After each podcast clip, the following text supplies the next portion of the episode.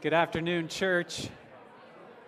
It's time to transition back and find our seats so that we can give our attention to the Word of God together. It is good. It is good to be worshiping with you today. Uh, I was tempted just to say, hey, let's call it off and bring the, the worship team back up because that was, that was a blessing to my soul this afternoon. Thank you so much for serving us, worship team. Uh, we recently started, just last week, we started a new series on a small subset of the book of Psalms. Uh, these Psalms are known as songs of confidence songs of confidence. And I'm excited to meditate with you together both today and for the next couple of weeks. I can't think of anything more encouraging for us to do as a church than spend some time in those specific Psalms uh, whose point is to encourage us. Uh, there's nothing like the Psalms for knowing how to reach down into the, the nooks and crannies of our soul that maybe are un- unattended, maybe have not gotten the amount of t- attention that they need and can bring renewal. So, this afternoon, we're going to turn our attention to Psalm 23, uh, probably one of the best known Psalms in the whole Psalter. And it's going to be a joy to think together about it today. So, please turn in your Bible or on your smart device to Psalm 23. And let's read it together. The Lord is my shepherd. I shall not want. He makes me lie down in green pastures. He leads me beside still waters. He restores my soul. He leads me in paths of righteousness for his name's sake.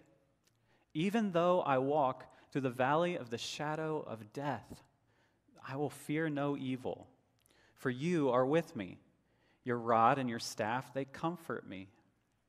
You prepare a table before me in the presence of my enemies. You anoint my head with oil, my cup overflows. Surely goodness and mercy shall follow me all the days of my life, and I shall dwell in the house of the Lord forever. Let's pray. Father, would you please send your Holy Spirit? Uh, Many of us have probably read this psalm many, many, many times, over and over again. It is a familiar psalm. And yet, it does not always make its way all the way to our heart. And we know that we need you to do that. So, Father, please send your spirit to apply your word to our hearts this afternoon. In Jesus' name, amen. I don't know if you have ever had this experience, but when I was six or seven years old, for my birthday, I received a pair of rollerblades. Very shiny, new rollerblades. And they were awesome. I was the coolest kid on the block immediately. Six or seven year, there was no cooler six or seven year old than me. But here was the problem I was so enamored with how the skates looked in their box under my window in my room that I never wore them. I was scared. I was scared that I would take them out and I would fall and I would scratch them up and they would be ruined. And so I would, I would just sit in my bed and I would look at them and I would feel warm fuzzies in my heart about the cool things that I could do if I was willing to put them on and, and, and go ride. And so if you're a parent, if you've ever been around children at all, you know that their feet grow like maybe every other week you, you think okay i got to go buy some, some new shoes. And so it didn't take long before the first time i tried to try them on i had already grown out of them. They were useless. They were useless to me. Now maybe you've noticed that some gifts are like that. Some gifts you can you can receive the full value of the gift immediately. So a new shirt or a gift card you don't have to do anything you, you don't have to practice. You can just put that shirt on and you look awesome. You can go to the store and spend your gift card. But there are some gifts that are a little bit like my rollerblades that if you don't try it out, if you don't use it, if you don't break them in and practice and get better, then you'll never receive the full value of that gift. And friends, my point, is, my point is, is that Psalm 23 is presenting a gift to God's church. But it's the, it's the second kind of gift. It's the kind of gift that you have to put on, that you have to take out for a spin. It, it's, it's not like a gift card. It's more like, you know, if rollerblades aren't your thing, maybe a baseball bat or a violin. You know, to get the full value of something like that, you've got to put in some time practicing it, exercising in it. You see, if you've been in church or you've been reading your Bible for more than 10 minutes, um, I bet that you have already seen that God promises his people peace. Peace is the gift that Psalm 23 wants us to walk in. Maybe you'll think of verses like Isaiah 26, 3. You will keep him in perfect peace whose mind is, mind is stayed on you because he trusts in you. Or maybe John 14, 27. Jesus says this to you Peace I leave with you, my peace I give to you. Not as the world gives, do I give to you. Let not your hearts be troubled, neither let them be afraid.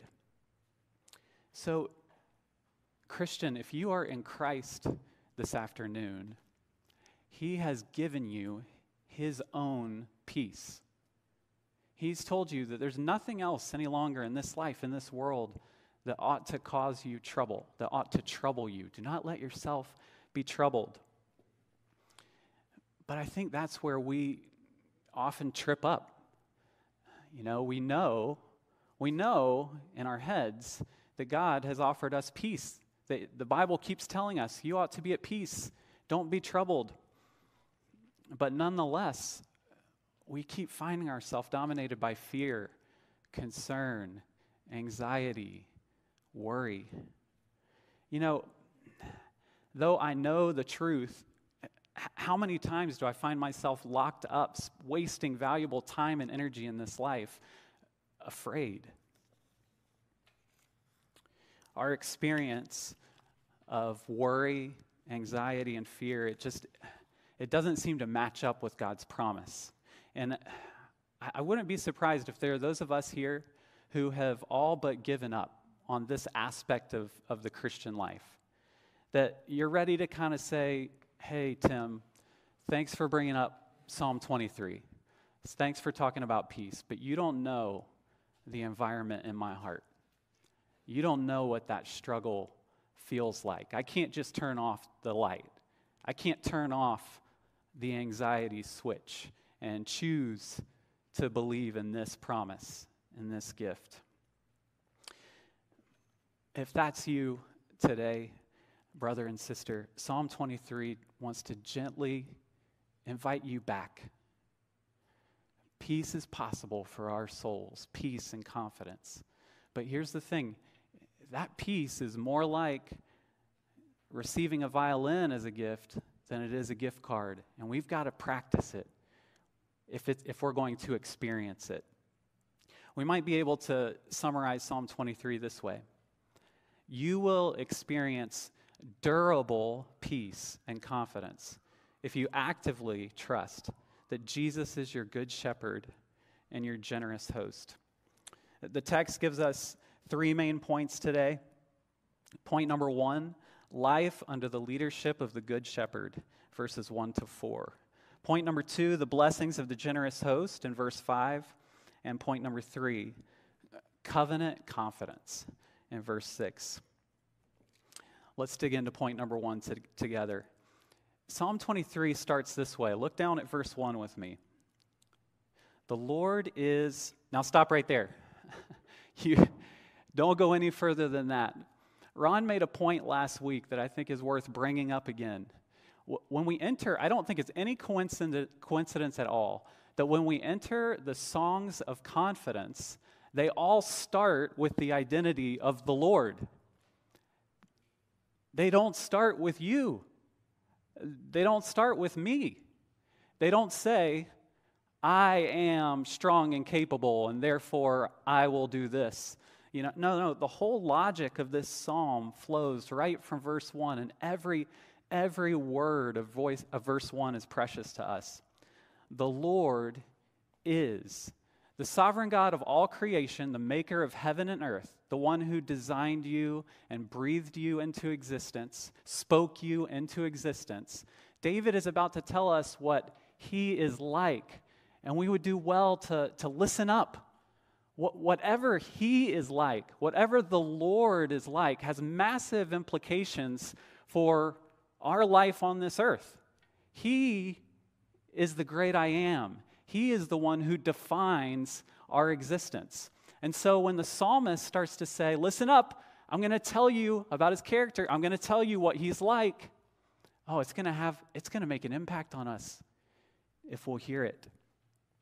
The Lord is my shepherd.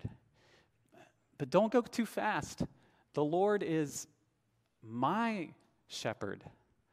This is shockingly personal. That, that's not the way you think of sheep, is it? Shepherds aren't shepherds to individual sheep. They're, they're shepherds to a flock, they're managing a group. You see what I'm saying? For, for David to think, for David to sit down and write, the Lord the Lord is my personal shepherd. He is my shepherd. Friends, we cannot miss this. One of the ways that we can miss God's peace for us is by saying to ourselves something along the lines of, you know, the Lord is a shepherd. I don't know if he's a shepherd to me.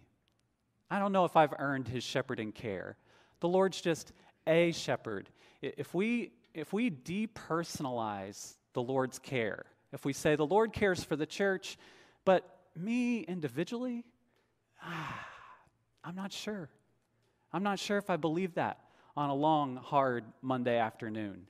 He, he's my shepherd. Oh, friends, he, he is. You know, I think, I think we sometimes, I think the church has sometimes overreacted to the independent, me focused culture of, of the United States. And so we want to swing the pendulum back the other way and say, no, no, no, you know, s- stop being so individual focused. Uh, this is a community, Christianity is a community thing. And absolutely, yes and amen. When God calls you into his kingdom, he calls you into a family. But when we emphasize that, if we lose the personal, the Lord cares for you individually, then we will not walk in this gift of peace that Psalm 23 has in store for us. Now, what is the Lord like that's so personal to David? Well, he's like a shepherd. He's like a shepherd. Now, uh, all of you guys may just be nodding, like, yes, yes, we know. Psalm 23, shepherd analogy, this is all very familiar. But I just want to stop you for a second. I think we have some work to do this afternoon if we're going to receive the full meaning of the shepherd metaphor. So I, I want you to raise your hand uh, if you spent your morning this morning with livestock. No, no, parents, put your hands down. Uh, that doesn't count. um, so, so I'm guessing that not many of us have a ton of experience in the sheepfold. Uh, and what that means is not just that we're city folk like we are, but it also means that we're, we're ill prepared to receive the message of Psalm 23. Um, Deuteronomy chapter 11 can help us here. It can put us off on the right foot for understanding this psalm. In Deuteronomy 11, verses 10 through 12, it says this for the land that you are entering to take possession of it is not like the land of Egypt from which you have come, where you sowed your seed and irrigated it, like a garden of vegetables. But the land that you're going over to possess is a land of hills and valleys, which drinks water by the rain from heaven, a land that the Lord your God cares for. Now, did you catch that? What's the difference? In Deuteronomy, God is telling his people, Moses is telling, God is telling his people through Moses, the land is different. You need to prepare yourself. You used to be in Egypt, and now you're going to a new land that I've set aside for you. And I think oftentimes when we think of the promised land, what we think of is like, um, we think of kind of Disneyland for vegetation.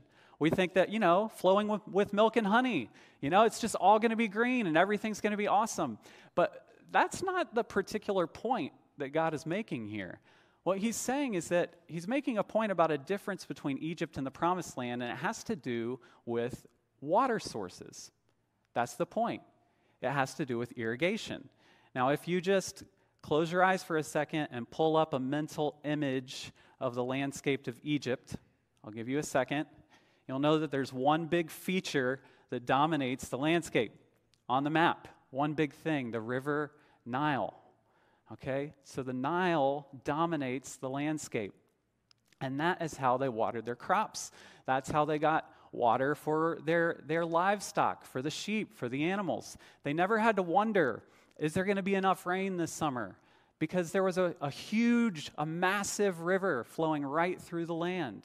Okay, uh, the, the church administrator, Jacinia, she just went to Egypt. And I don't know if you've seen some of her pictures on social media, but when you see one of her pictures from way up high, she's panning in a video, and it's desert.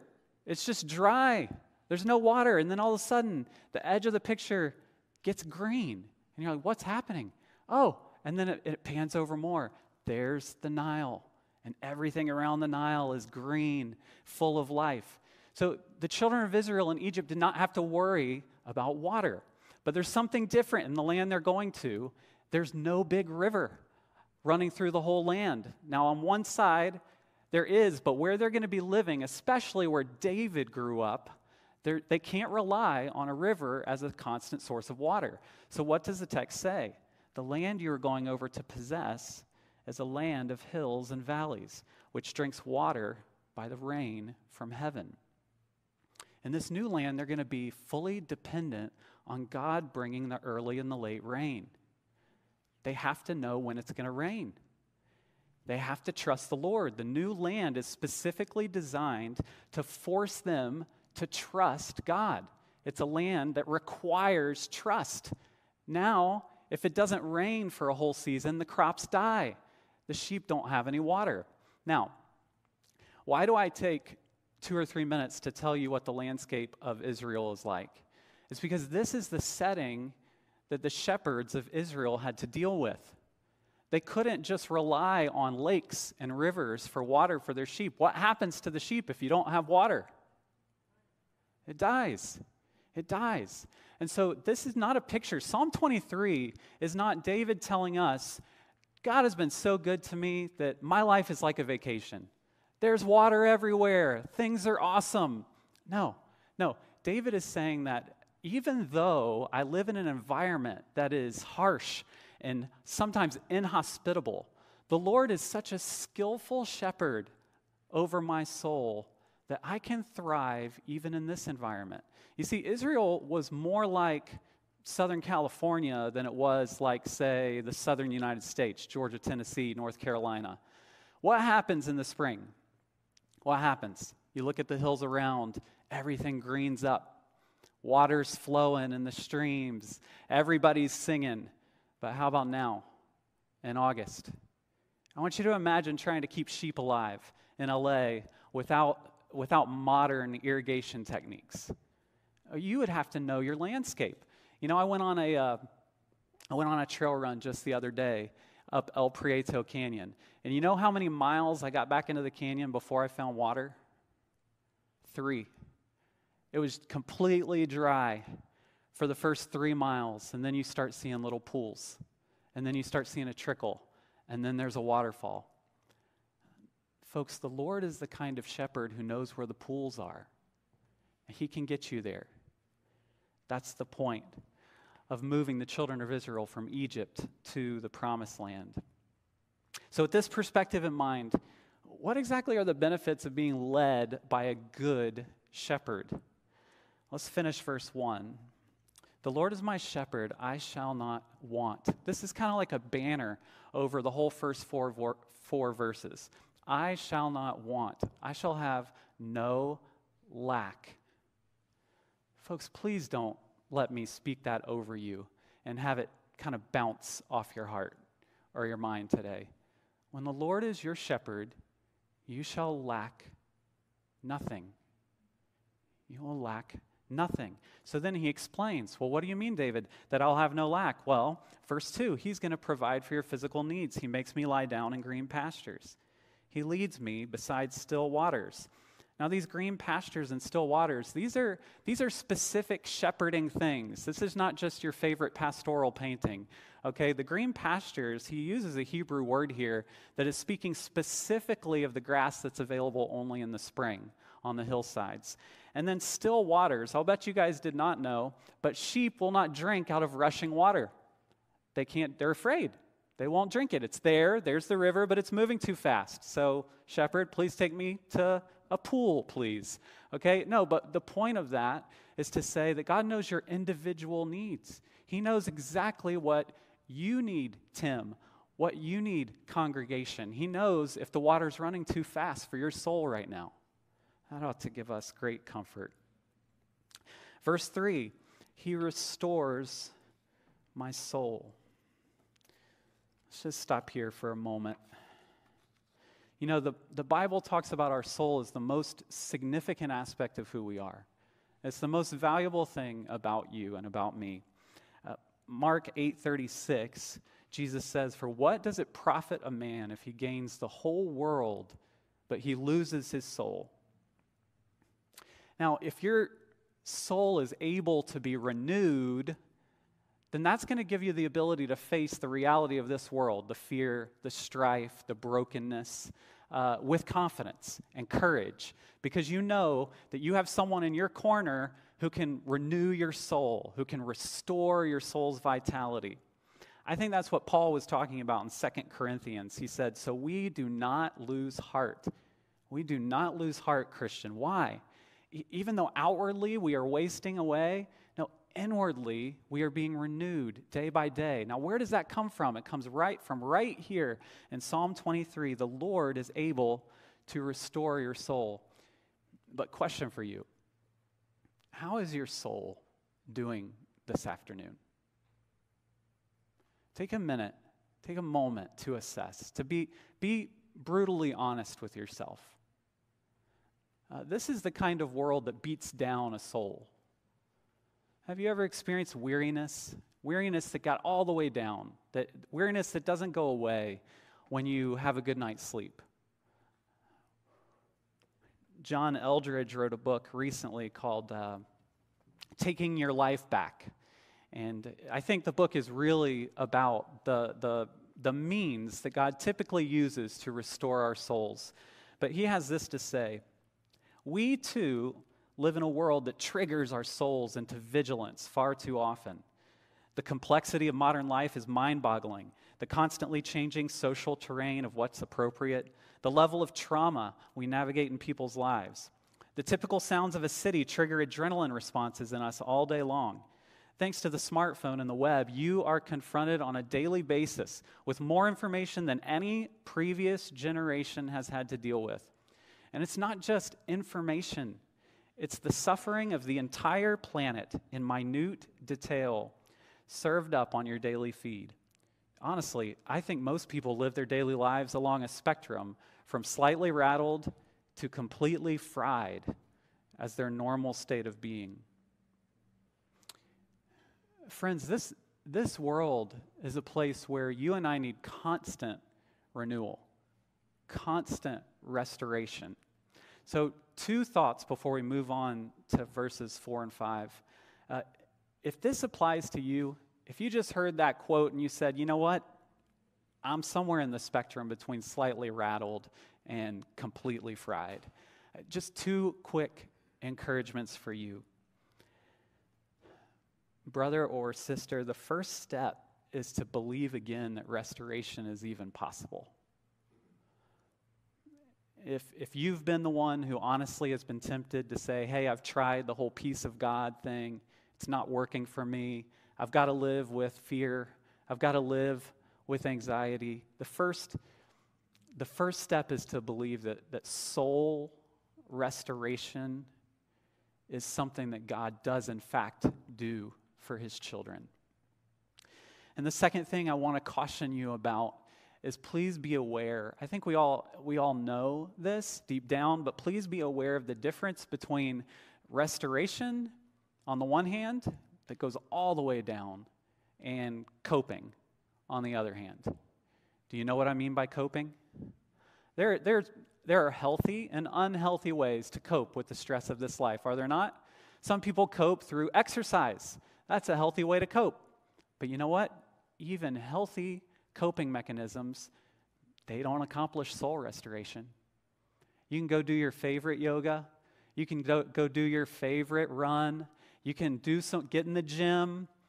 And you know what? If your soul is weary, if your soul is in need of restoration, you'll come out of the gym the same way you went in.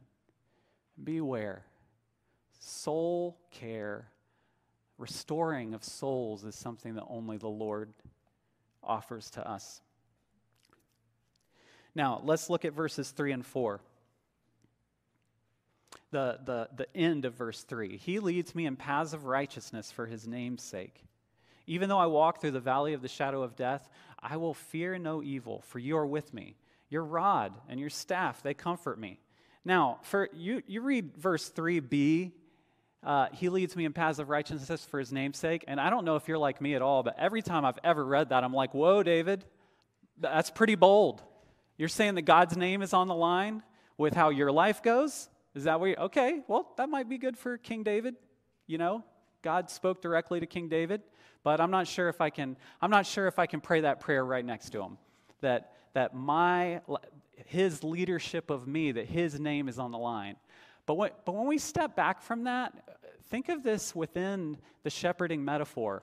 Does anybody, if a shepherd loses a sheep, does anybody say, sheep's fault? that sheep, that sheep was just too dumb. They couldn't do it. they, they got off track. There was nothing I could do to save them. No, no. Any shepherd worth his salt says, No, they're, they're my sheep. If I lose one of them, that's on me. Christian, that is the Lord's attitude towards you. Coming to the Lord, following the Lord, walking this life, it was never on your own merit. It was never your doing in the final analysis. It was always the responsibility of the shepherd. The shepherd is carrying you along. The shepherd is taking responsibility for your soul. The shepherd is making sure that you make it along the righteous path. And notice this. So, so we move down into verse 4, such a precious verse. Uh, verse 4 is telling us that, that not only does God provide for us, but the shepherd also protects his sheep. And he protects us so effectively that we need not fear, even if we're in a dangerous situation. But what I don't want you to miss is please don't miss the connection between verse 3 and verse 4. Verse 3 just told us that he's the one leading us on the right path. He is leading us on a, on a right path. And then verse 4 talks about a scary path that we're on. Okay, so who, who led you there? Do you think that the, the scary places we find ourselves in in our life, do you think that, that God fell asleep at the wheel I was leading you on the right path, and then I took a nap, and now, oh my goodness, where is Tim today? This is not good. It's dark, it's dangerous. That's, that's not what's happening. The Lord is leading us, even when we find ourselves in the valley of the shadow of death.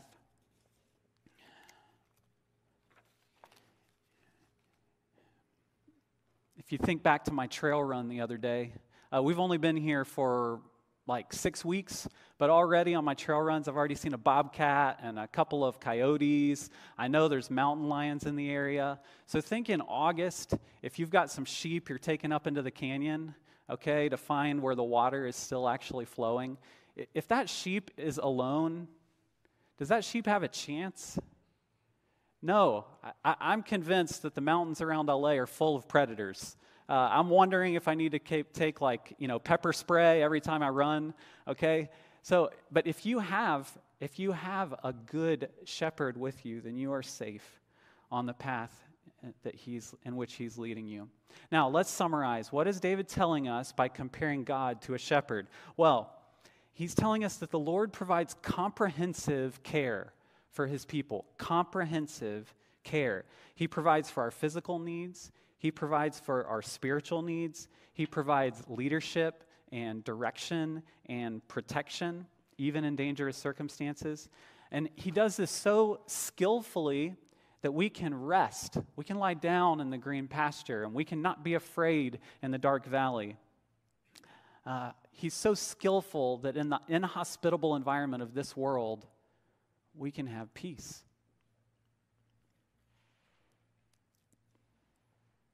And now the metaphor is going to change. So you thought that Psalm 23 was only about the shepherd metaphor.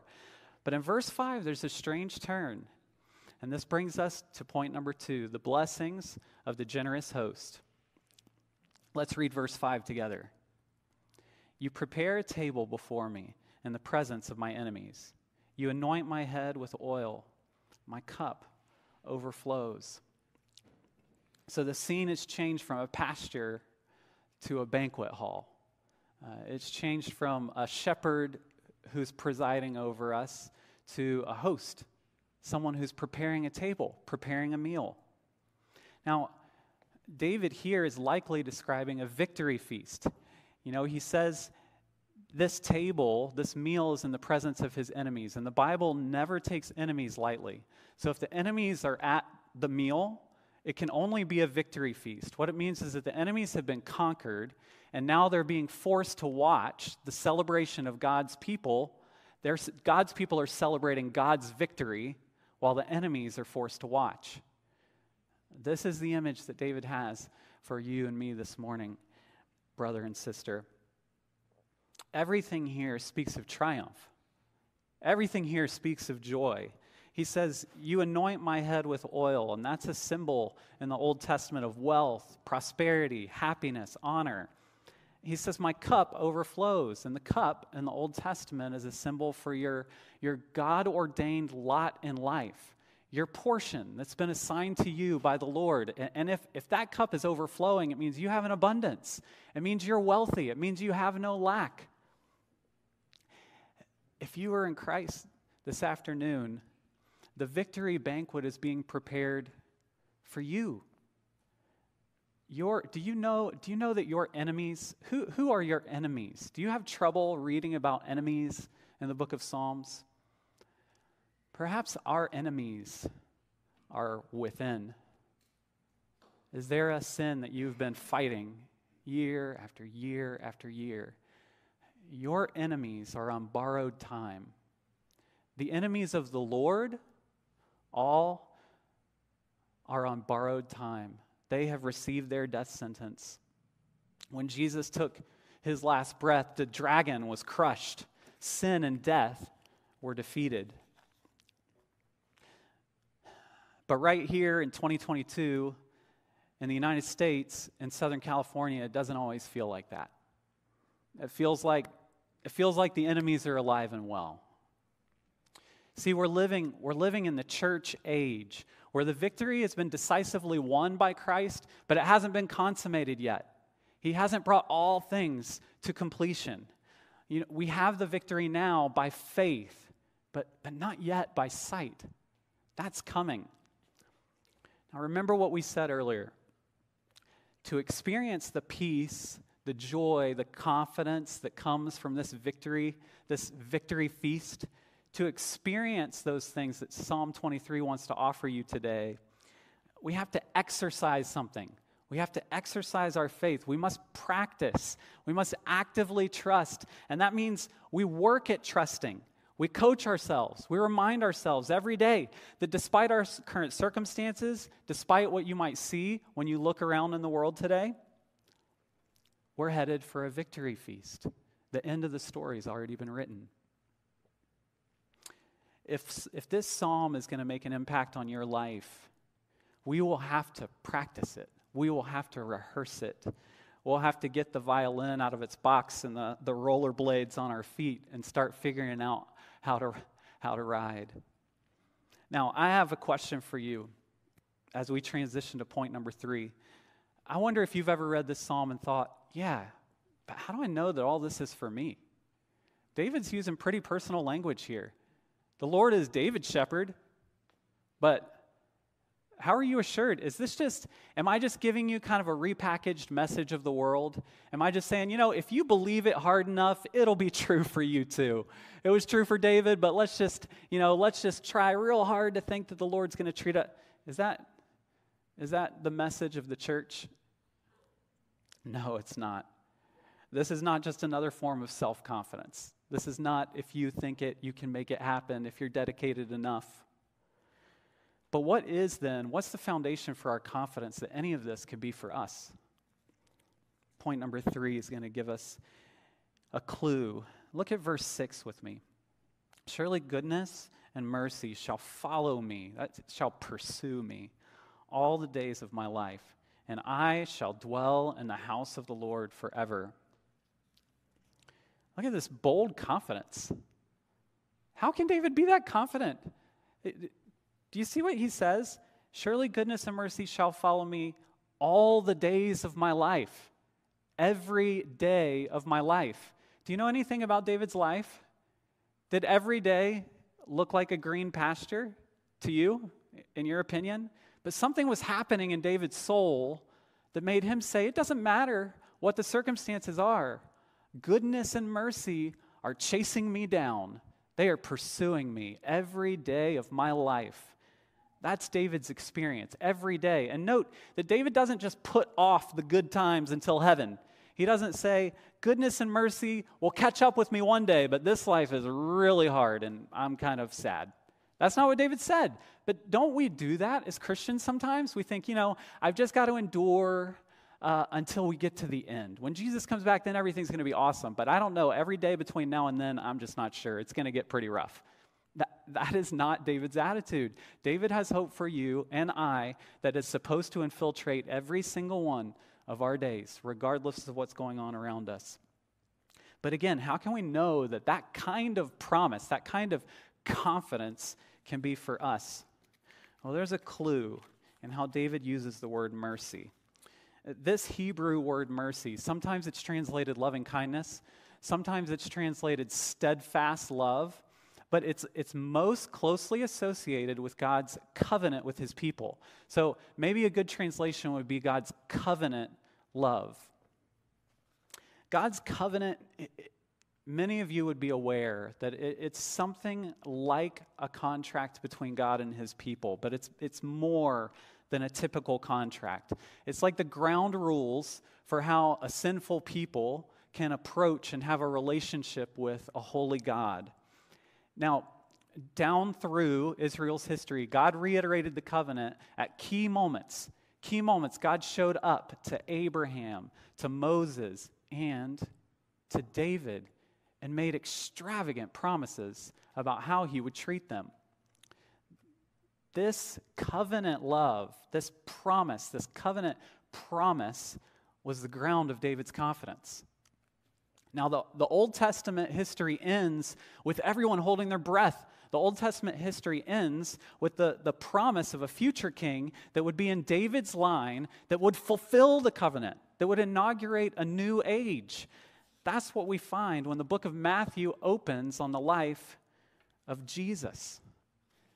A thousand years after King David, Jesus showed up on the scene, the king but we didn't recognize him because he was humble and he was poor. But then he started saying some strange things. He started talking about shepherds and sheep. He started talking about living water. He started talking about wedding banquets. And John 10, uh, Jesus said this. So Jesus again said to them, Truly, truly, I say to you, I am the door of the sheep. If anyone enters by me, he will be saved and will go in and out and find pasture. My sheep hear my voice, and I know them, and they follow me. I give them eternal life, and they will never perish, and no one will snatch them out of my hand. My Father, who has given them to me, is greater than all and no one is able to snatch them out of the Father's hand. Psalm 23 isn't about David, and it isn't about sheep either. Psalm 23 is about King Jesus, the Good Shepherd. It's about King Jesus, the bridegroom, who right now is preparing a marriage supper, who's preparing a feast where all of your enemies are conquered. That's where you're invited. If you're in Christ today, that's where you are going. So, how, let's recap. How can you experience the durable peace and joyful confidence that David seems to have in Psalm 23? Well, you have to enter through the door. There's no other way. Jesus said that he is the door. He said that his sheep recognize his voice and they follow him.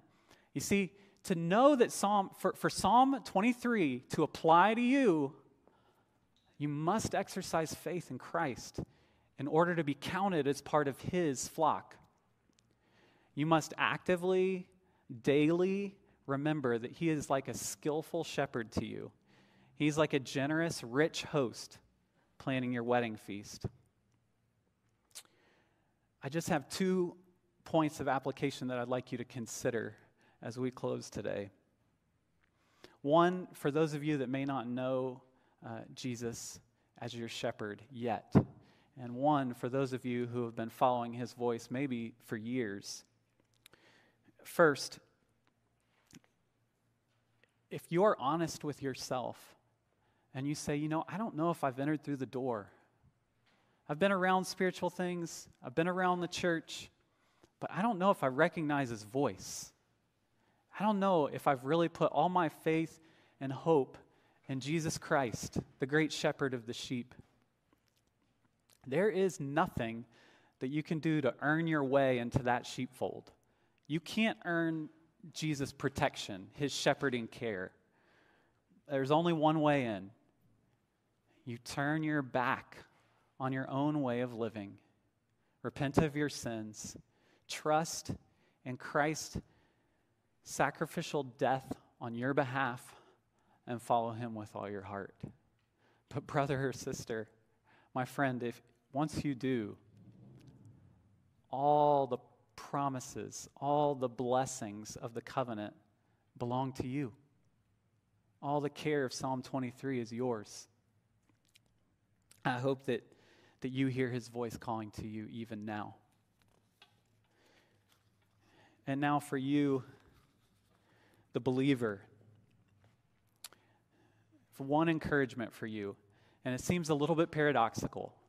I want to tell you to practice rest. I want you to practice. I want you to work hard and diligently at rest.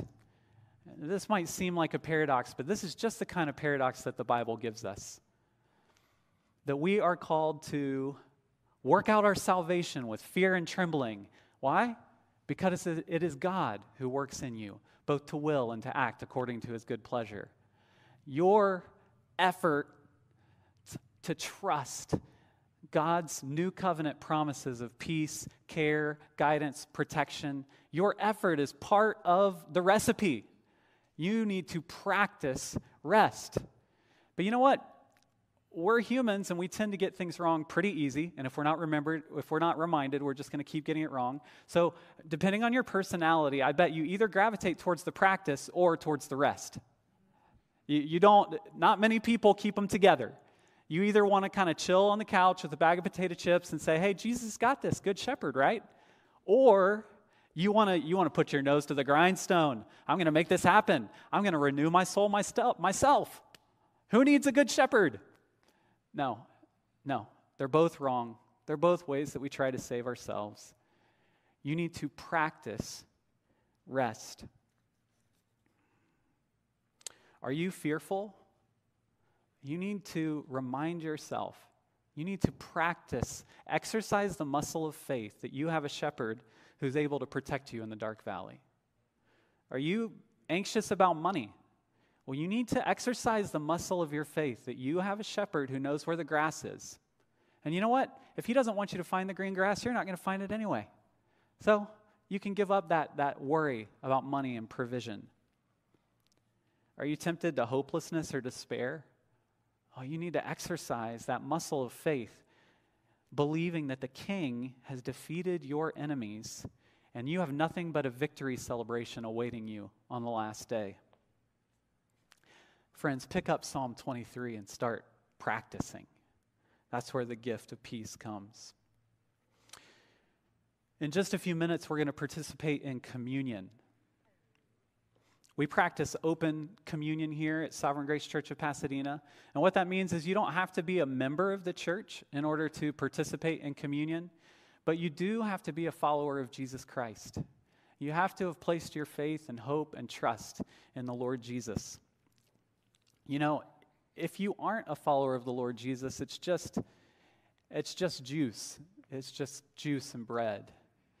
But if you are, communion is doing two things for us this morning. It's pointing us back. The juice represents the blood of Christ shed for you, shed for, for us all, for our sins. The bread represents his broken body. But you know what? This table is also pointing us forward. There is a victory feast in store for you if you're one of the Lord's sheep. And every time you sit down at the Lord's table, it's a foreshadowing. It's a foreshadowing of that future feast that is as certain right now, it is as certain as the sun rising tomorrow morning. And that ought to do something in our souls. Have you stopped? When was the last time you stopped to consider the tremendous benefits of having a seat at this table? or this table. When you come today, if you are truly in Christ, this table I means Psalm 23 is for you. I hope you will come to the table this afternoon with a sense of deep peace and rest. You don't have to strive anymore. The Lord Jesus is your shepherd. I'm going to pray for us and then you can come to the table when you're ready. Um, please be aware of those around you. We don't want anyone to have to celebrate communion alone. Communion is about fellowship with God and with your brothers and sisters in Christ. Uh, after we, as we conclude receiving communion, uh, the worship team is going to come back up and close us in a song. Let me pray for us. Father, we are so thankful for your care, your guidance, your provision, your strength. So thankful that you are telling us, you are right here in Psalm 23 telling us, you have nothing to fear. Don't let anything trouble your soul. Lord, I pray that as we go out today uh, to the potluck dinner and fellowship and to the rest of our week, that the peace of God will reign in our hearts Lord. And Lord, as we prepare ourselves to participate in communion this morning, would you give us a heightened sense of just how amazing it is that we're invited to your table, we're invited to your house, and that you will care for every one of our needs. Lord, I pray these things in the name of Jesus. Amen.